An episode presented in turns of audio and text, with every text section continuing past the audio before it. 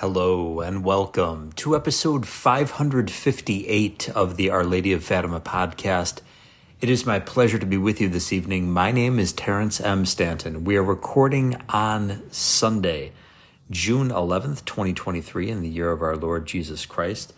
Today is the 100th anniversary of the birth of my grandfather, Remigius Martin Stanton, a World War II veteran who was wounded at the Battle of the Bulge. May he rest in peace.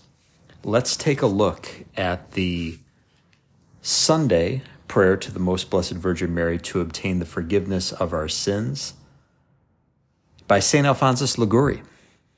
Behold, O Mother of God, at thy feet a miserable sinner, a slave of hell, who has recourse to thee and trusts in thee. I do not deserve that thou shouldest even look at me, but I know that thou, having seen thy Son die for the salvation of sinners, hast the greatest desire to help them. I hear all call thee the refuge of sinners, the hope of those who are in despair, and the help of the abandoned. Thou art then my refuge, my hope, and my help. Thou hast to save me by thy intercession. Help me, for the love of Jesus Christ. Extend thy hand to a miserable creature who has fallen, and recommends himself to thee. I know that thy pleasure is to help a sinner to thy utmost. Help me, therefore now that thou canst do so. By my sins I have lost divine grace, and with it my soul. I now place myself in thy hands. Tell me what I must do to recover the favor of my Lord, and I will immediately do it. He sends me to thee that thou mayest help me, and he wills that I should have recourse to thy mercy, that not only the merits of thy Son, but also that thy intercession may help me to save my soul. To thee then I have recourse. Do thou, who prayest for so many others, pray also to Jesus for me Ask him to pardon me, and he will forgive me. Tell him that thou desirest my salvation, and he will save me. Show how thou canst enrich those who trust in thee. Amen. Thus I hope, thus may it be. May all the words that I speak be so many arrows dipped in the blood of thy sacred heart, O Jesus, to pierce the hearts of all who hear them with love for thee. Amen. And in this month of June, dedicated to the Sacred Heart of our Lord Jesus Christ, from the Sacred Heart book by Father F.X. Lasance for the 11th day of June. Never preserve any coldness of feeling towards your neighbor, or the heart of Jesus will feel the same towards you. Take care that your tongue, over which he so often passes into your heart, may not be sullied by any raillery, complaint, or finding fault, so as to wound charity. When you take pleasure in recalling the remembrance of the affronts you think you have received. You induce our Lord to recall to his remembrance your sins that his mercy had made him forget. That quote by St. Margaret Mary Alacoque. Holy Face of Jesus of the Veil of Veronica prayers. Dear Lord, through the Immaculate Heart of Mary, I offer these prayers in reparation for the sins which most offend God in our times blasphemy, the profanation of Sunday and holy days, and communism. Pater noster, quias in celi, sanctificator nomen tuum, adveniat regnum tuum, fiat voluntas tua, sicut in cielo et in terra. Panem nostrum quotidianum de nobis hodie, et dimitte nobis debita nostra, sicut et nos dimitibus debitoribus nostris, et ne nos inducas in tentationem, sed libera nos a malo. Amen. Ave Maria, gratia plena, Dominus tecum, benedicta tu in mulieribus, et benedictus fructus ventris tui, Iesus. Sancta Maria Mater Dei, ora pro nobis peccatoribus, nunc et in hora mortis nostrae. Amen. Gloria Patri, et Filio, et Spiritui Sancto, sicut erat in principio, et nunc et semper, et in saecula saeculorum. Amen. The Golden Arrow Prayer. May the most holy, most sacred, most adorable, most mysterious and unutterable name of God be praised, blessed, loved, adored, and glorified in heaven, on earth, and in the hells by all God's creatures and by the sacred heart of our Lord and Savior Jesus Christ and the most holy sacrament of the altar. Amen. For the defeat of communists, Freemasons, and all revolutionary men. Excuse me. Eternal Father, I offer thee the cross of our Lord Jesus Christ and all the instruments of his holy passion, that thou mayest put division in the camp of thy enemies. For as thy beloved Son hath said, a kingdom divided against itself shall fall. Eternal Father, we offer thee the holy face of Jesus, covered with blood, sweat, dust, and spittle, in reparation for the crimes of communists, blasphemers, and for the profaners of the holy name, and of the holy day of Sunday. Amen. God of goodness and Father of mercies, we beseech thee through the Immaculate Heart of Mary, and by the intercession of the patriarchs and holy apostles, to look with compassion upon the remnant of Israel, so that they may come to a knowledge of our only Savior, Jesus Christ, and share in the precious graces of redemption. Amen. Today, friends, we are taking a look at Corpus Christi Gut Check. That is the title of the article expounding upon the readings for today at 1peter5.com by Father John Zuhlsdorf. Father Z begins by saying, For this Sunday, in many places, even using the Vetus Ordo of the Roman Rite, there is an external celebration of the Feast of Corpus Christi, which was properly last Thursday, that day of the week being a special moment to honor the Eucharist and its institution at the Last Supper. In 1246, Robert of Thorey, Bishop of Liege, Belgium, had instituted in his diocese the feast now known as Corpus Christi at the request of an Augustinian nun, Juliana of Cornillon, who composed an office for it. In 1264, Pope Urban IV ordered the feast of the body of Christ to be celebrated as a holy day of obligation for the Universal Church on the Thursday after Trinity Sunday and accepted the lyrically genius text by the angelic doctor St. Thomas Aquinas for the Mass and office. That's the historical context. How about a liturgical context? Remember, we are our rites. What we celebrate both reflects who we are and shapes who we are simultaneously. If Holy Thursday of the Triduum is also shot through with the ominous Passion to come, Christ's agony starting that very moment with the stripping of the altar after Mass, then Corpus Christi allows us on another Thursday to bask in the sheer joy of so great a gift, the source and goal, fons et culmen of Christian identity, the Eucharist. Our devotion is too much to bear keeping within the thin walls of our churches. And so we take our Eucharistic Lord into the streets in joyful, demonstrative processions to give glory and thanks to God in the sight of all our neighbors. There's something wrong when Catholics don't take Christ into the streets, as well as beloved relics and statues of Our Lady and the saints. That something wrong can come from outside the church, from persecution. It can also come from within the church. For example, when our leaders, once shepherds, get their priorities scrambled and begin giving logical priority to things like process and dialogue and even works of mercy as good and as important as those things can be. They have their place, but for them to be pr- fruitful and Catholic in the deeper sense, they must have their origin in and direction back to the fons et culmen, the source and summit, which is the Eucharist itself in the sacramental species as well as in its celebration, which is Holy Mass. We are our rites. Therefore, we have to have our priorities straight, logically, even though their ends may chronologically overlay each other. Identity checks are in order. For our joy to be true joy, it must be genuine. Our rites and processions and devotions should spring from something real. Otherwise, they are sounding brass, a pointless gong, hardly more than the gong show of old. See 1 Corinthians chapter 13 verse 1. Let's see the epistle for Corpus Christi in the Revised Standard Version. For I received from the Lord what I also delivered to you that the Lord Jesus, on the night when he was betrayed, took bread, and when he had given thanks, he broke it and said, This is my body, which is for you. Do this in remembrance of me. In the same way, also the cup after supper, saying, This cup is the new covenant in my blood. Do this as often as you drink it in remembrance of me. For as often as you eat this bread and drink the cup, you proclaim the Lord's death until he comes. Whoever therefore eats the bread or drinks the cup of the Lord in an unworthy manner will be guilty of profaning the body and blood of the Lord. Let a man examine himself, and so eat of the bread and drink of the cup. For anyone who eats and drinks without discerning the body eats and drinks judgment upon himself. And the next verse, not included in the reading for Mass. This is why many of you are weak and ill, and some have died. By its well known proximity, this verse ought to ring in our ears, in the silence, that immediately ensues after reading after the reading of the epistle. Greek krima, judgment, as in the decision of a court, condemnation, damnation. Get your head around this.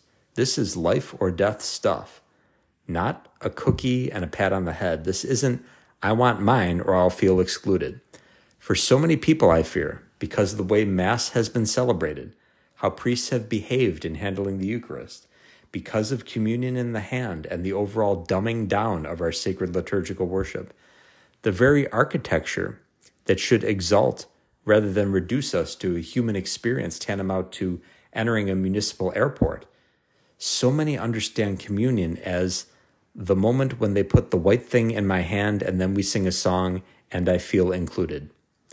As Blessed Ildefonso Schuster puts it, pay special attention to the last part the lesson is from the first epistle of St. Paul to the Corinthians, 11 verses 23 through 29, containing the narrative of the institution of the Eucharist and warns us of the heavy penalties to which those expose themselves who receive the Blessed Sacrament unworthily.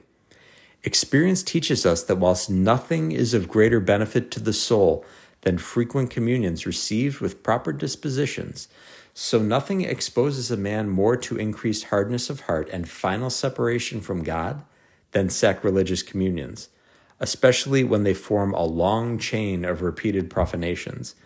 St. Paul, in order to make clear to us the horror of so doing, says that such a man eateth and drinketh his own condemnation. And by this he wished to point out that, as food is changed into the substance of him who eats it, so the profaner of the Holy Eucharist is so filled and pervaded by the malediction of God that in a manner it penetrates his bones and marrow and flows through all his veins. What about a church wherein, I think we have to say it, the vast majority of people who receive communion on Sundays in churches across the globe are indeed not discerning and who are not in the state of grace? Would that sort of body be sick and even moribund? moribund, someone in terminal decline. The reading has its own context. St. Paul wrote this to the Church of Corinth, over which he had authority. He is writing less than 30 years after the Eucharist was instituted by Christ. Paul had learned of terrible abuses during the most important thing the Christians did together their agape meal preceding their celebration of the Eucharist.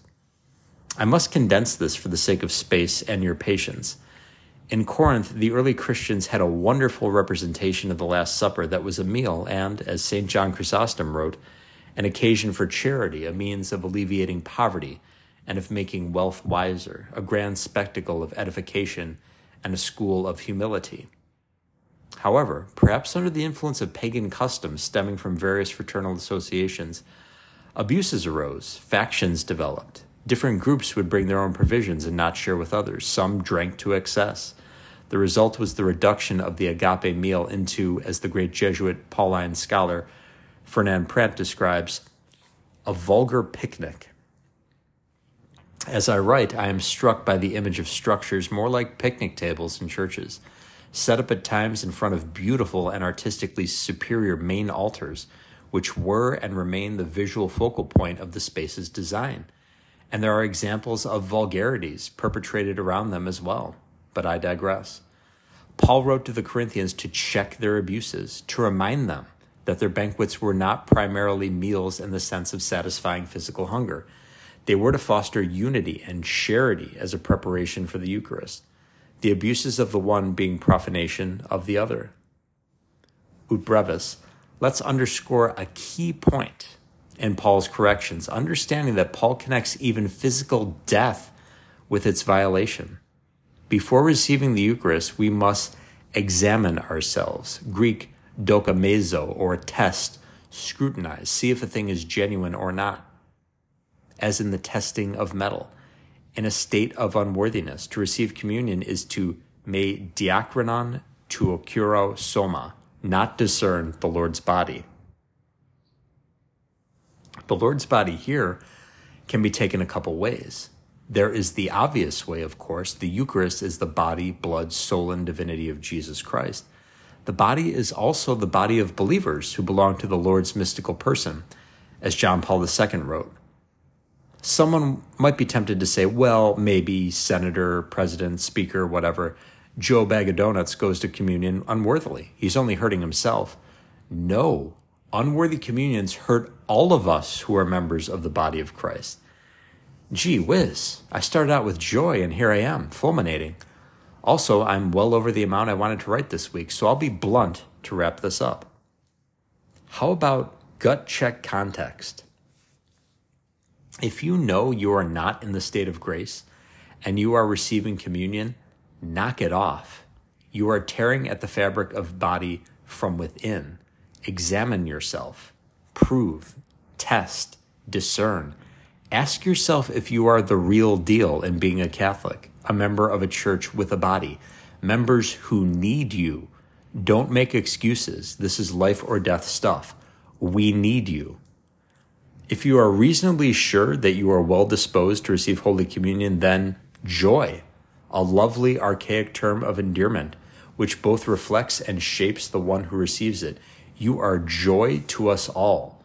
As the psalmist sang, Thou hast put more joy in my heart than have their grain and wine abound. You build us up.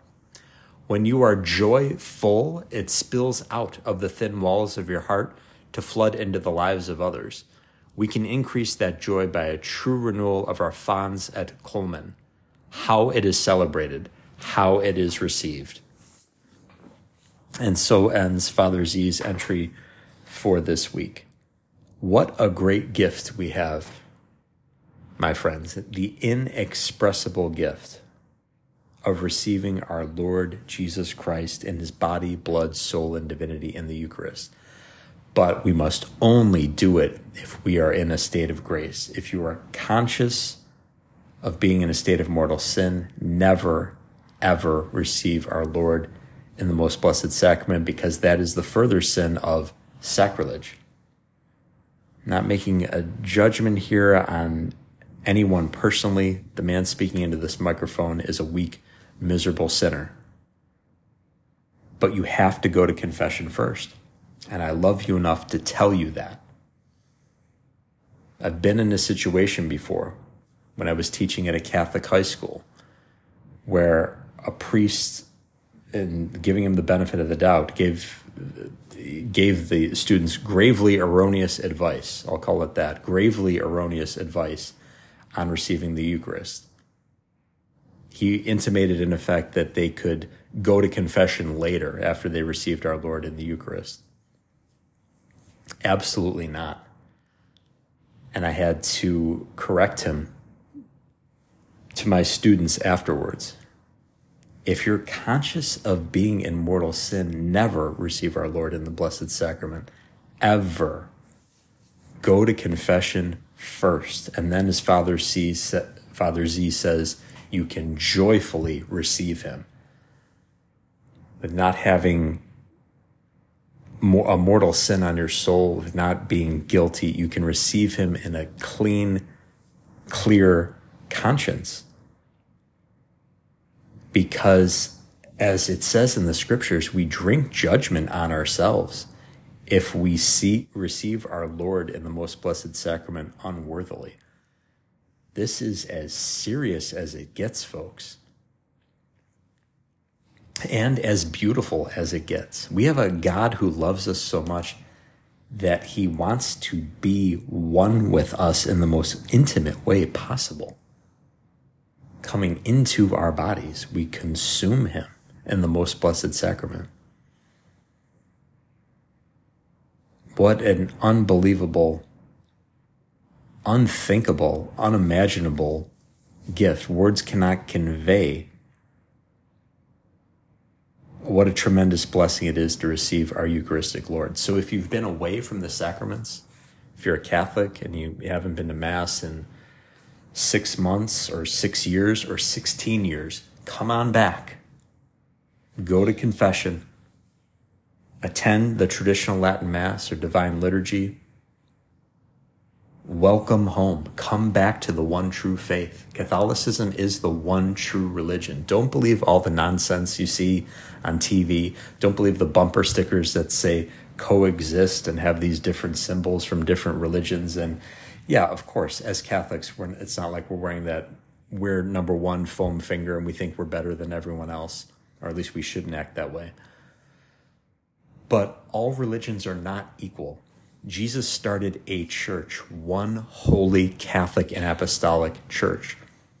Islam is a false religion. Protestantism is a heresy.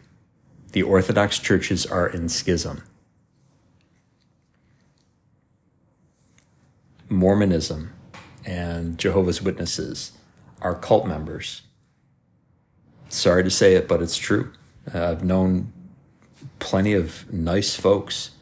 They come to the door, they they hang out at the beach, passing out literature, want to save your soul. God bless them. They're in the wrong faith. There's only one true religion, and that's Catholicism. So if you've been away, come back. If you're not Catholic, convert. Can you imagine what the world would be like if everyone was a practicing Catholic? Can you imagine what a joy filled, peaceful society we would have? People are angry. People are anxious. People are depressed. And yes, I understand many people have genuine mental health issues. But those issues are exacerbated by sin. That's the number one reason why people are really miserable they're committing sins and they don't know how to stop. Well, you need God. I need God. Everyone needs God. And we need the grace that comes from the sacraments, in particular, the sacrament of penance and the sacrament of the Eucharist. So if you're not Catholic, convert. If you're a Catholic who's been away from the faith, come on home. Now is the time. You've seen the insanity in the world. What's the world offering us? Complete madness. Come on home to the one holy Catholic and Apostolic Church. And I understand, you know, a particular bishop or priest, or maybe several bishops, priests, laymen, like yours truly, have not done the greatest job in presenting the faith. In some ways, we've been downright scandalous, and shame on us for doing that. But Jesus is the pioneer and perfecter of our faith. And just because there are people in the church like me who are weak, miserable sinners, it doesn't mean that you should stay away from the church that Jesus started and the church that he wants you to be a part of, the church that he died for.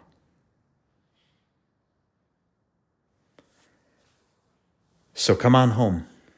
And let's conclude, my friends, by mentioning helping autism through learning and outreach available on the web at halo hyphen soma dot org. That's halo hyphen soma dot org. And also episodes 277 and 548 of the Our Lady of Fatima podcast, wherein I interview and a gentleman from Word on Fire interviews my wonderful sister and my equally wonderful niece about RPM. What is RPM, you might say? Glad you asked. It's an acronym for Rapid Prompting Method, which is a system of communication for non speakers. Before my niece was eight, we didn't even know her favorite color. Now we know that she is a comprehensive genius. I do not use the phrase lightly. She's a gifted musical composer, a brilliant musical composer. She's working on an oratorio right now.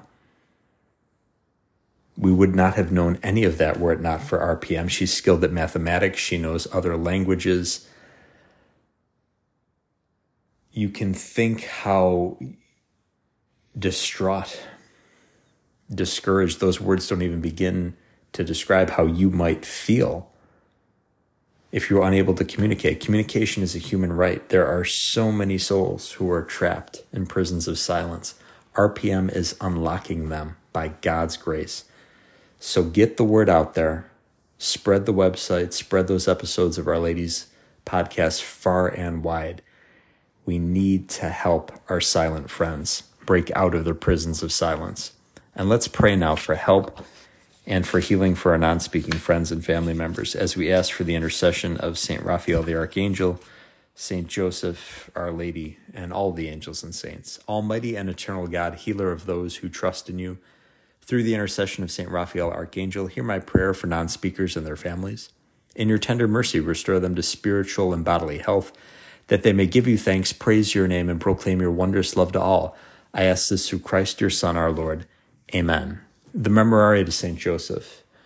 Remember, O most chaste spouse of the Virgin Mary, that never was it known that anyone who fled to thy protection, implored thy help, or sought thy intercession was left unaided. Inspired by this confidence, I fly unto you, my spiritual Father, and beg your protection. O foster Father of the Redeemer, despise not my petitions, but in your goodness hear and answer me. Amen. The three Hail Marys in honor of the Immaculate Purity of Our Lady of Fatima. Ave Maria, gratia plena, Dominus tecum, benedicta tu mulieribus, et benedictus fructus ventris tui, Jesus. Sancta Maria Mater Dei, ora pro nobis peccatoribus, nunc et in hora mortis nostrae. Amen. Ave Maria, gratia plena, Dominus tecum, benedicta tu mulieribus, et benedictus fructus ventris tui, Iesus. Sancta Maria Mater Dei, ora pro nobis peccatoribus, nunc et in hora mortis nostrae. Amen. Ave Maria, gratia plena, Dominus tecum, benedicta tu mulieribus et benedictus fructus ventris tui, Iesus. Sancta Maria Mater Dei, ora pro nobis peccatoribus, nunc et in hora mortis nostrae. Amen. And a Gloria Patri for a special intention. Gloria Patri et Filio et Spiritui Sancto, sicut erat in principio et nunc et semper et in saecula saeculorum. Amen. My God, I believe I adore, I hope, and I love thee. I ask pardon for those who do not believe, do not adore, do not hope, and do not love thee. My God, I believe, I adore, I hope, and I love thee. I ask pardon for those who do not believe, do not adore, do not hope, and do not love thee. My God, I believe, I adore, I hope, and I love thee. I ask pardon for those who do not believe, do not adore, do not hope, and do not love thee. Virgo potens, ora pro. Sancti Joseph, terra daimonem, ora pro. Sancta Raphael Archangeli, ora pro. In nomine Patris, et Filii, et Spiritus Sancti. Amen. Thank you very kindly, my friends, for tuning in to episode 558 of the Our Lady of Fatima podcast. In your charity, please share Our Lady's podcast with everyone you know. Follow us on Twitter. The handle is at Fatima Podcast. If you think Our Lady's podcast is worthy of it, please give us a five star rating and review at Apple Podcasts or wherever you're listening to this. But most importantly, offer up prayers and sacrifices for our Catholic bishops.